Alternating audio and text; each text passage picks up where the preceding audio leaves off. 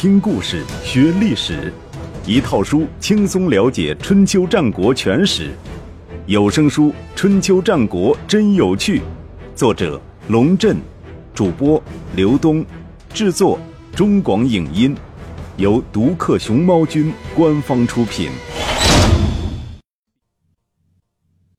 第六集，大棒加胡萝卜。挖敌人的墙角，与无乐乎为君，为其言而莫与为也。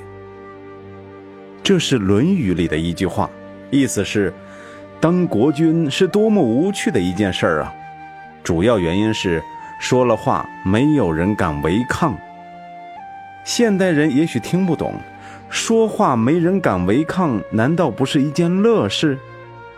孔夫子对此的解释是：正是因为没人敢违抗，国君无论说什么话、做什么事，都得负责任。一不小心说错一个字，或者做错一件事儿，就有可能亡国。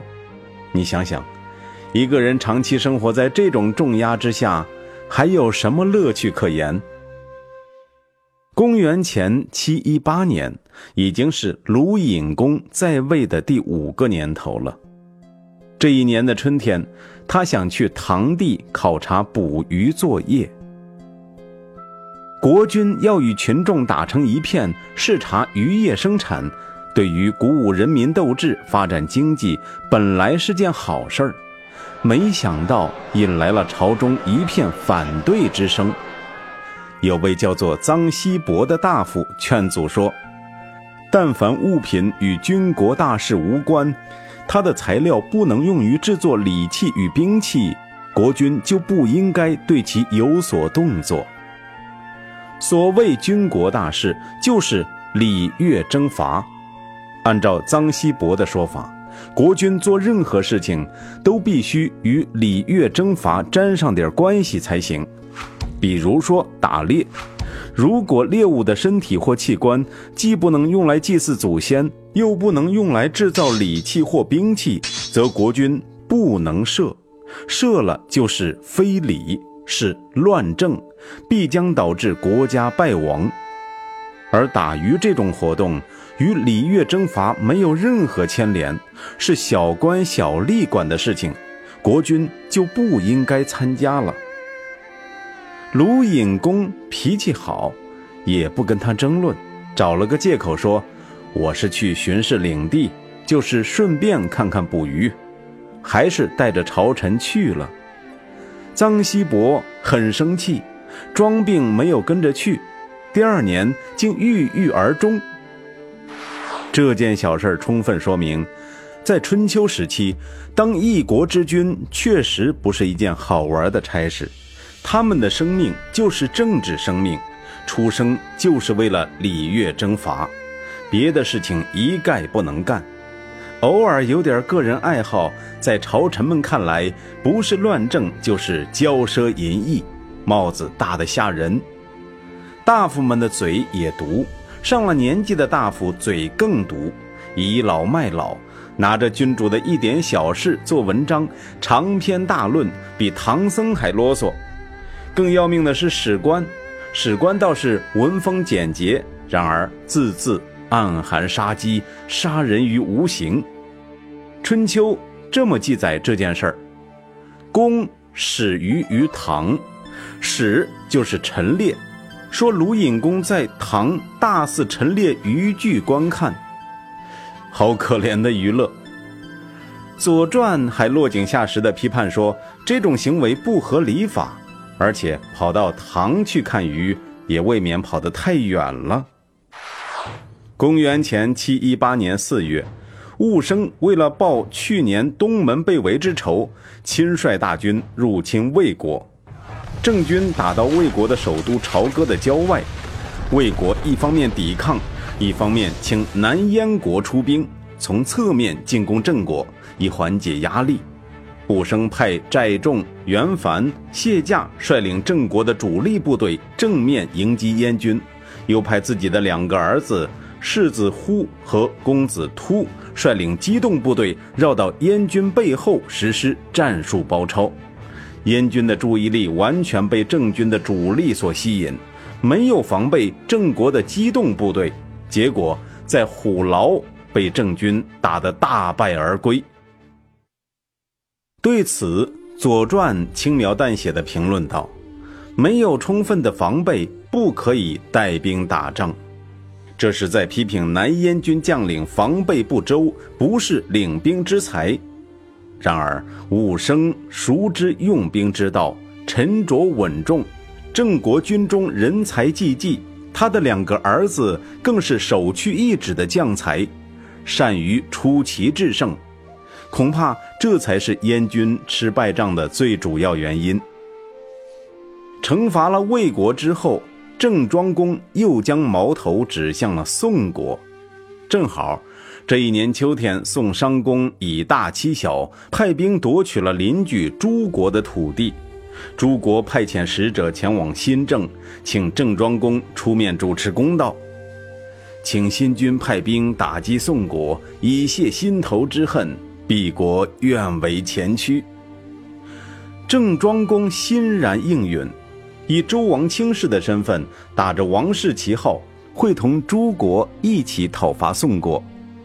郑朱联军势如破竹，很快打到宋国都城商丘的外城。宋国派使者向鲁国告急。鲁隐公其实一直关注这场战争，早就知道战局的发展，但他故意问了使者一句话：“郑国人打到哪里了？”使者回答说：“还没打到外城。”这一问一答成为了历史上的公案。首先是鲁隐公为什么要明知故问，其次是使者为什么不据实回答。对于后一个问题，有人分析说，那是因为使者恨其明知故问，所以说了一句气话；也有人认为，让敌人长驱直入，打到首都的外城，是一件非常丢脸的事儿，因此使者故意隐瞒了战况。不管出于什么原因，使者这个回答让鲁隐公很生气，他觉得宋国人不够诚意。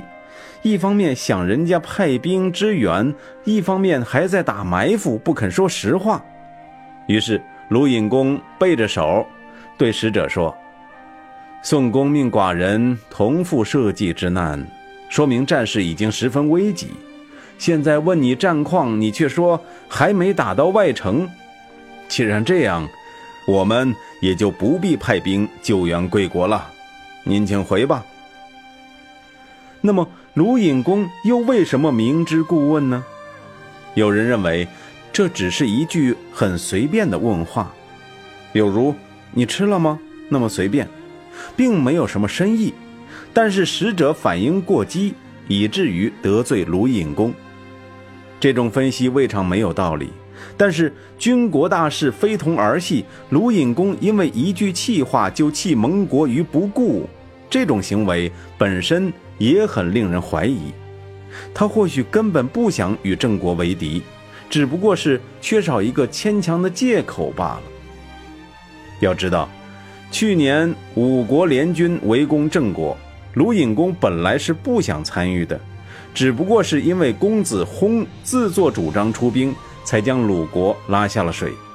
因此，鲁隐公的明知故问，正是没事找事儿，意在激怒宋国使者。给他不派兵救援宋国提供一个借口。务生准确地抓住了矛盾的主要方面，也遵循了团结一切可以团结的力量的原则。魏国是去年进攻郑国的主谋之国，宋国则与郑国有不可调和的矛盾。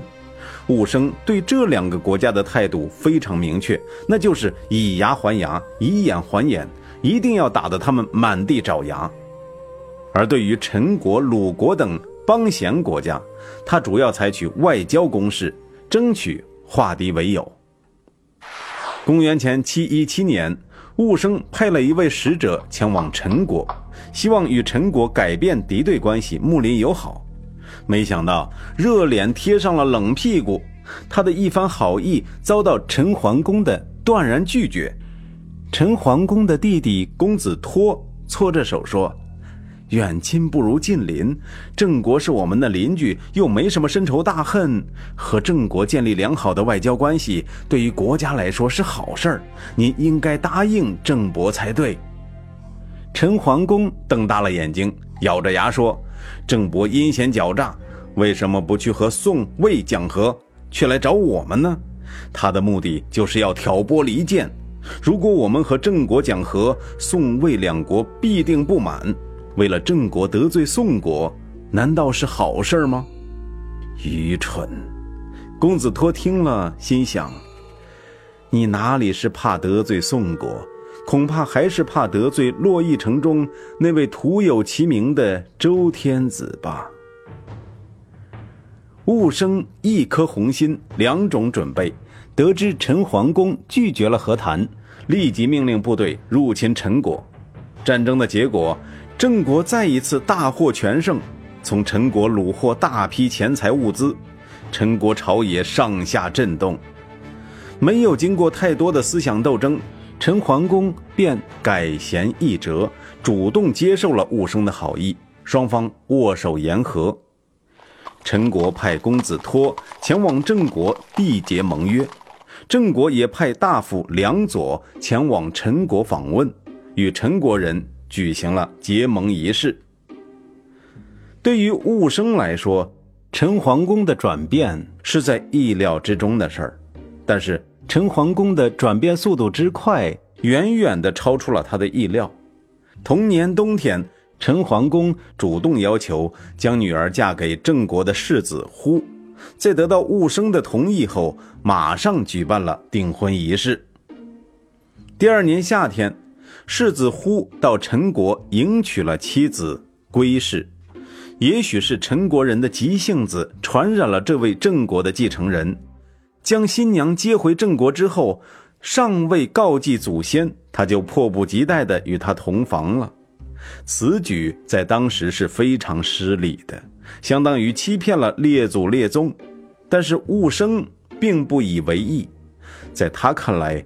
婚姻不过是一种政治手段，能够通过这桩婚姻为郑国捞到多少实际利益，才是他最关心的问题。软硬兼施拉拢陈国的同时，郑庄公还从鲁隐公停止派兵支援宋国这件事儿，嗅出了宋鲁两国之间暗藏的矛盾，开始向鲁国示好。鲁国与陈国不可相提并论。第一，鲁国地域辽阔，人口众多，非陈国能比，也远超郑国。第二，鲁国是一个有着特殊政治地位的国家。前面说过，鲁国是周朝初年周公旦的封地，周公旦是周朝轻视政治的一座丰碑。为了表彰周公旦的丰功伟绩，周王室给予了鲁国有别于其他诸侯国的特殊政治待遇。那就是鲁有天子礼乐者，以报周公之德也。鲁国虽然只是一个诸侯国，但是能够享有天子的礼乐。比如，诸侯的祖庙叫做大公，天子的祖庙叫做大庙，而鲁国的祖庙也叫做大庙，等同于天子。举行祭祀的时候，天子使用八亿的五乐。诸侯使用六亿的五岳，而鲁侯用八亿，也是等同于天子。特殊的政治地位养成了鲁国人特殊的自豪感，尤其是在进入春秋时期之后，随着王室地位的下降，周朝的礼乐制度也逐渐崩溃，中原大地上普遍出现了礼崩乐坏的局面，唯独鲁国。一直较好的坚持了正统的周礼，保存了完备的周朝文化典籍，成为当时首屈一指的文化大国。当时各国想要了解周朝的礼乐文化，不是跑到洛邑去请教王室官员，而是跑到曲阜去问鲁国的典礼官、史官。所谓周礼，尽在鲁矣。可以说是那个年代的人们对鲁国文化的由衷赞叹，这也为鲁国在各诸侯国中赢得了广泛的尊重。务生心里明白，对付陈国这样的国家，用胡萝卜加大棒就能迫使其屈服；而对付鲁国，不但不宜使用武力，就算是拉拢，也要讲究策略。为了和鲁国搞好关系。务生花费了一番心思，而且下了很大的血本。自古以来，中国的帝王都有祭祀泰山的传统，周天子也不例外。郑国的首任君主郑桓公在周宣王年间，因为陪同天子祭祀泰山，在泰山附近获得了一块名叫“崩”的封地，作为其汤沐之意。所谓汤沐之意，就是洗澡的地方。按照商周时期的制度，诸侯必须定期到王城来朝觐天子。为了解决这些人洗澡的大问题，同时也是为了体现天子对诸侯的体恤，天子往往会在王畿内划出一小块封地给诸侯，称之为汤沐邑。天子去泰山祭祀，诸侯如果跟随助祭。也有可能在泰山附近获封汤沐邑，作为住宿和斋戒沐浴的场所。到了郑庄公务生的年代，崩仍然是郑国的领地，只是管理起来有点困难。要知道，郑国地处现在的河南，而崩在今天的山东省境内，靠近鲁国边境。对于郑国而言，崩其实是一块飞地。可巧的是，由于历史原因，鲁国也有一块飞地，而且靠近郑国的边境，叫做许田。早在周成王年代，为了加强对原商朝贵族的控制，王室就开始经营洛邑，并且有意将都城从镐京东迁至洛邑。于是，周成王将洛邑附近的许田赏赐给了周公旦，作为他朝见天子的汤沐邑。因此，许田历来是鲁国的领地。在许田还有周公庙，供人们祭祀周公。公元前七一七年，务生派人到鲁国访问，对鲁隐公提出了一个建议。以郑国的崩交换鲁国的许田，郑国放弃对泰山的祭祀，转而在许田祭祀鲁国的先祖周公。崩和许田面积相仿，又都是飞地，这笔交易看似很公平，实际上却对鲁国更有利。首先，祭祀泰山是天子的专利，陪同天子祭祀泰山乃是诸侯的荣幸。可以说是一种非同寻常的政治待遇。现在郑国将筑祭泰山的特权转让给了鲁国，是土地交易之外，又给鲁国人送了一份政治厚礼。其次，孔夫子曾经说过：“非其鬼而祭之，谄也。”鬼即是祖先，一个人如果祭祀别人的祖先，就是谄媚。现在。武生主动要求在许田祭祀周公，无非是为了讨好鲁国人，满足他们以周公为荣的民族自尊心。鲁隐公自然能够体会郑庄公的用心良苦，爽快地答应了郑国的建议，同意交换土地。但是，他没有想到武生的大手笔还在后头。据史料记载。公元前七一五年三月，郑国大夫宛前往鲁国，向鲁国交割了崩的地图、户籍等资料，并于数天之后正式将崩移交给鲁国管理。办完这些手续，宛就回郑国了。他似乎忘记了这是一笔交易，没有向鲁国人提起要求接收许田的只字片言。换而言之。崩已经变成了鲁国的领地，许田仍然是鲁国的领地。送礼有很多种送法，最高明的送礼是让人收了礼又不觉得是接受了贿赂。鲁隐公不露声色地将这份厚礼纳入囊中，打心底对物生产生了好感。通过一系列的军事和外交手段，寤生打击了魏国、宋国，拉拢了陈国，获得了鲁国的好感。当年针对郑国建立起来的国际同盟，基本上就宣告瓦解了。但是，寤生还有一块心病未除，那就是居住在洛邑城中的周桓王。公元前七一七年，周王左卿士郑伯寤生来到洛邑朝觐天子周桓王。这时，距寨族领军取温之麦、成周之和已经整整三年了。《左传》记载：“郑伯如周，始朝桓王也。”也就是说，这是自周桓王即位以来，寤生第一次正儿八经的到洛邑朝觐周桓王。寤生朝觐天子，当然不是因为良心发现，而是想进一步扩大外交战线的成果，通过改善与王室的关系，为郑国争取更大的生存空间。直接的说，他不希望王室在国际事务中站到自己的对立面，暗中支持一些小国与郑国为敌。他更希望将王室操纵在自己手中，让周王轻视这块金字招牌更有说服力，使他得以在大义名分上压倒竞争对手。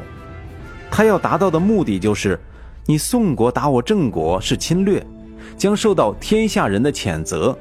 我郑国打你宋国是奉天讨罪，将受到天下人的支持。寤生迟不来早不来，为什么选择这样一个时候来朝觐周桓王？《左传》在此事之前有一段记载：京师来告姬，公谓之请敌于宋、魏、齐、郑、李也。《左传》是鲁国的《左传》。这里的公就是鲁隐公。这段看似不相干的记录告诉我们，那一年王姬的收成很不好，闹了饥荒。但是，周天子出于面子考虑，不好意思亲自向各国开口要求买粮，所以京师来告急。其实啊，天子本人没有发话，而是暗示臣下以私人名义向各国求援。鲁隐公体谅天子的难处，发动各诸侯国紧急援助王室。鲁国的史官当然没有忘记表扬他，所以说了一句：“礼也。”寤生敏锐地意识到，这是消除他和王室之间夙愿的最佳机会。他马上启程前往洛邑朝觐天子，开展粮食外交。按照他的说法。天子虽然和他积怨颇深，但是目前正处于缺粮的窘境之下，腰杆子必定不硬。只要他多说几句好话，赔个不是，再主动提出将郑国的粮食平价卖到王姬，天子也应该消气了。没想到老谋深算的郑庄公这回又是热脸贴上了冷屁股。《左传》记载。这次朝觐很不愉快，主要原因是王不理焉。周桓王怎么不理了？在一本名为《东周列国志》的小说中有记载：天子，你家去年的收成怎么样啊？寤生说：“托您的福，去年风调雨顺，粮食满仓。”天子说：“那太好了，温的麦，成周的禾。”今年我也可以留着自己吃了。会见到此不欢而散。周桓王不但没有接受寤生送来的粮食，反而在临别的时候勒紧裤腰带，咬紧牙关，送了他十车熟米，说：“聊以备郑国饥荒之用。”周桓王的意思是，下次郑国再闹饥荒，求求你也别派人来割麦夺禾。我这已经提前给你备好了。辅佐大臣周公黑肩对此很忧虑，他对周桓王说：“王室东迁的时候，郑国是出过力的。虽然郑伯做过一些对不起您的事儿，但那都是小事儿。这次他既然来朝觐，您就应该好好招待他。别的诸侯看了，觉得您气量不凡，会随之而来。现在事情闹成这样，郑伯不会再来了。”周桓王不屑道：“不来就不来，不稀罕。”雾生碰了一鼻子灰。周桓王一不做二不休，干脆旧事重提，于公元前七一五年任命国公继父担任了王室的右卿士。回想起来，这已经是继父第三次获得卿士提名了。第一次提名是周平王在世的时候。武生得知消息，气势汹汹地跑到洛邑来问罪，结果导致周政交质。第二次提名是周恒王刚即位的时候，武生派人割了王室的脉河，结果导致周正交恶。这一次任命继父为卿士，是在武生碰了一鼻子灰之后，这对于武生来说，可谓双重打击。王室上下都战战兢兢，不知道这个天不怕地不怕的家伙会做出什么出格的举动来。又是一个没想到，武生不但安之若素，还于同年八月以王室卿士的身份，引导齐僖公到洛邑朝觐了天子。